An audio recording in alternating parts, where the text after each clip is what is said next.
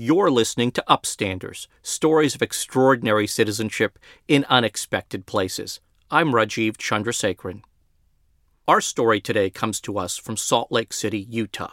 A few years ago, the homeless population there was so big the shelters were overflowing, and it was getting worse, and the city was out of ideas. That was until one man came up with a radical solution. But first, I'd like to introduce you to Howard Schultz. He's the chairman and chief executive of Starbucks. We started this podcast so we could bring important stories like this to you. Howard and I sat down to talk about it. I think what we fail to realize is behind every tent and every sleeping bag, there is a personal story uh, that we don't have the answer to. And that the question is, how did that person get there? And what is our civic responsibility to ensure the fact that they don't stay there? The problem of homelessness it's affecting every major American community. This problem is an epidemic. There are times when I have a hard time reconciling that this is America. And I think this episode demonstrates once again not only the power of leadership and civic responsibility, but most importantly, solving the problem and solving it in a way that is replicable to other cities across the country if you have the faith and confidence in doing it the right way. And at times, perhaps unconventional thinking in solving a seemingly intractable problem. Correct. There is one common thread to all of these stories, though compassion, empathy, and love. Now, with the story, here's Sujin Pak. Dustin Ivy lives in Salt Lake City. By the time he was 18, he was using drugs and getting into a lot of trouble. Because of my drug problems and criminal problems, I was forced to move out of my mother's house. He moved from place to place. Sometimes I would couch surf, go to friends' houses and stay, or just stay outside. Dustin says that using heroin was the only way he could deal with being homeless. Being on the streets reinforced my drug use, and then using the drugs also reinforced my homelessness, so that I was in like a vicious cycle that continued to support itself either way. I was homeless off and on for the last eight years. Matt Minkevics is the director of the Road Home, Salt Lake City's largest homeless shelter. He says Dustin is what's called chronically homeless. It's the term the Department of Housing and Urban Development uses to describe people experiencing consistent and long term homelessness. Matt says not that long ago, Salt Lake City had a significant amount of people who were chronically homeless. If we were to rewind the clock and go back to the late 90s, our shelters were operating at capacity. We had families who were signing up on a waiting list to get into shelter, so we had not enough room for families. Uh, we had individuals who were living at the shelter and consuming about two thirds of the beds. To fight the problem, Matt and other homeless advocates in Utah started a homelessness task force, and they knew just the person to lead them. We knew that Lloyd Pendleton had to be a, a, a key part of this effort. Lloyd Pendleton was a well known businessman and an influential member of the Salt Lake City community. For years, he'd worked for the Church of Jesus Christ of Latter day Saints Welfare Department. He helped develop food pantries, emergency shelters, and other charities across the country. Lloyd was known as the guy who could get things done. Lloyd uh, was one of the real uh, innovators who helped to look at new approaches, things that were being done outside of Salt Lake City. So we reached out to uh, different parties in uh, state government and, and other places and, and simply begged, please help us have Lloyd help us with this effort. But at the time, Lloyd was 66 years old and nearing retirement. I realize a lot of people say, well, I've now done my work, I can now enjoy life. Luckily for Matt and others on the task force, Lloyd is not one for the leisurely life. Work is enjoyment for me. I love every job I've been in. So, just days after retiring, Lloyd agreed to lead the task force. His goal? to end homelessness in Utah in 10 years. Lloyd knew that ambitious goals required ambitious ideas. In 2003, he discovered a program called Housing First. It was started by Dr. Sam Tsemberis in New York City in the 90s. It works like this You take a person from the street or the shelter and you put them into housing first rather than having them housing ready. They can continue to drink and use drugs in their unit just like we can in our housing. Lloyd was skeptical. I thought, well, that's interesting. You really never can end homelessness. Too many personal choices. So I had an attitude of cynicism that, you know, this is unrealistic. That really can't be done. But Dr. Tsemberis' small case study had big results. After five years, nearly all of the residents were still in their homes. Research has found, and we have found, basically that once you get into housing, you get stabilized, substance abuse and alcohol goes down because you're not self medicating to deal with the stress on the street. It lit a spark. I can remember thinking to myself, if there's any state in the Union that can end chronic homelessness, it's the state of Utah. But Lloyd knew this was going to be a tough sell. Here in the West, we're skeptical of ideas that come from New York City and Washington, D.C. We don't necessarily trust all those ideas. People here in the West think that the people in the East think they have all the solutions and they try to tell the people in the West how to run their lives. But as luck would have it, he met Dr. Tsemberis on an airport shuttle after a conference in Las Vegas. Lloyd invited him to share his ideas with Utah's decision makers. It was a huge success. He came, we cut the idea, and we decided to do a pilot to begin to understand this Housing First model. Together, they convinced the state to support a Housing First project in Salt Lake City. Of course, Lloyd wasn't one to take the easy route. So, if we're going to do a pilot, let's take the most challenging, difficult, chronically homeless people we can find and house them because we will learn the most. And we want to learn the most. Most people resisted the idea, but some were willing to change. Lloyd found landlords who agreed to work with the program. The residents also had to adapt. When we put them into housing, they didn't know quite how to deal with that, and so they slept on the floor or out by the dumpster before they got into their own bed and began to adapt to their housing environment. We had one case manager that went in in the winter and said, It was cold in here. Why don't you turn up the heat? said, How do you turn up the heat? See this thing on the wall is called a thermostat. You just turn it like this. And then they waited. It was a flaming success. Nearly two years later, everyone in the pilot program was still living in their homes. No one was in jail, no one had overdosed, and the new program was actually cheaper for the state. It was only $150,000 and 17 people, so it was a low cost, low risk, but high return on the education. So once we had that experience and we saw that it worked, then we could use that to educate people in Utah. Yes, it does work. It was a powerful turning point for us. I think the, the real lesson is that we're all human beings. That's Kerry Bate.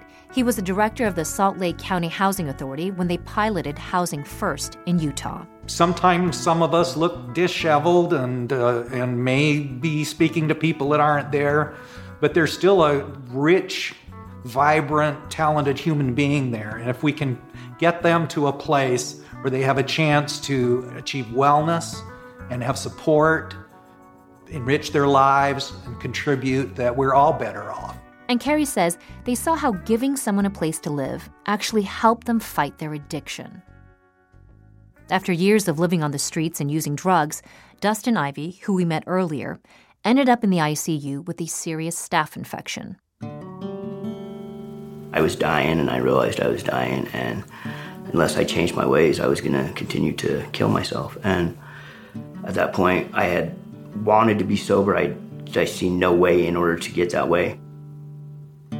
Dustin checked himself into an inpatient treatment program. Even though he was still in recovery, the program helped him get an apartment. He now lives in the Housing First complex called Grace Mary Manor.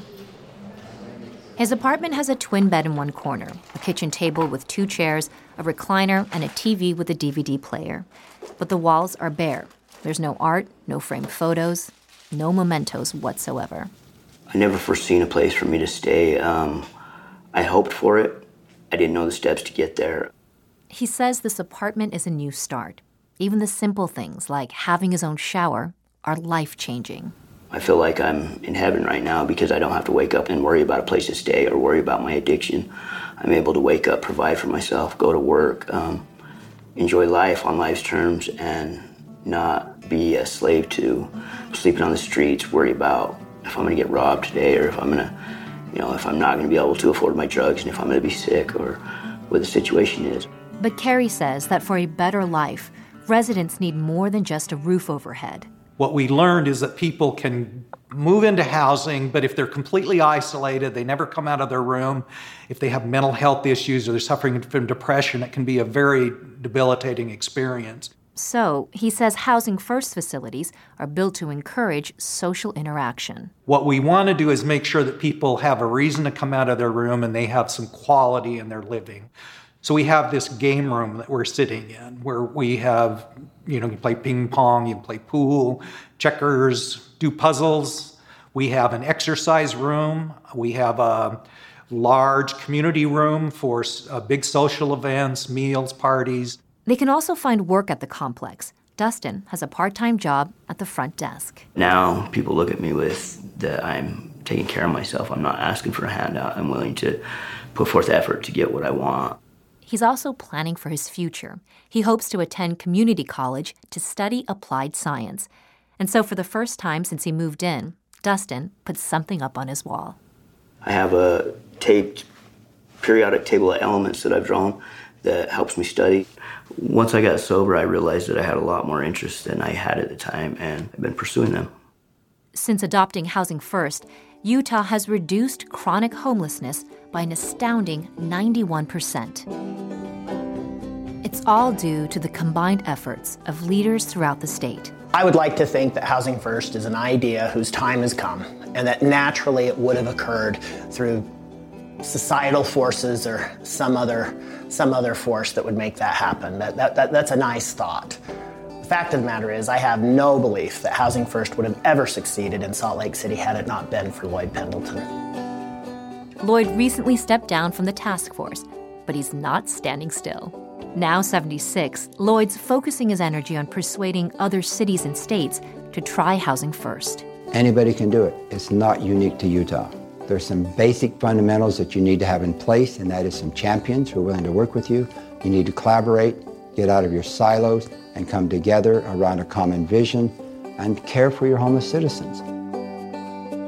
When he drives through downtown Salt Lake City, Lloyd still sees homeless people on the streets. He knows his work isn't finished. It's a continuum, it's a process. So we knew we couldn't do it all at once. And I think that's one of the problems. People get hung up in trying to solve all of the problems rather than picking one and prioritizing it and drilling it down. Because when you take a small piece and really make it work, it impacts the overall system and helps make it much more effective. And that's what we've done here.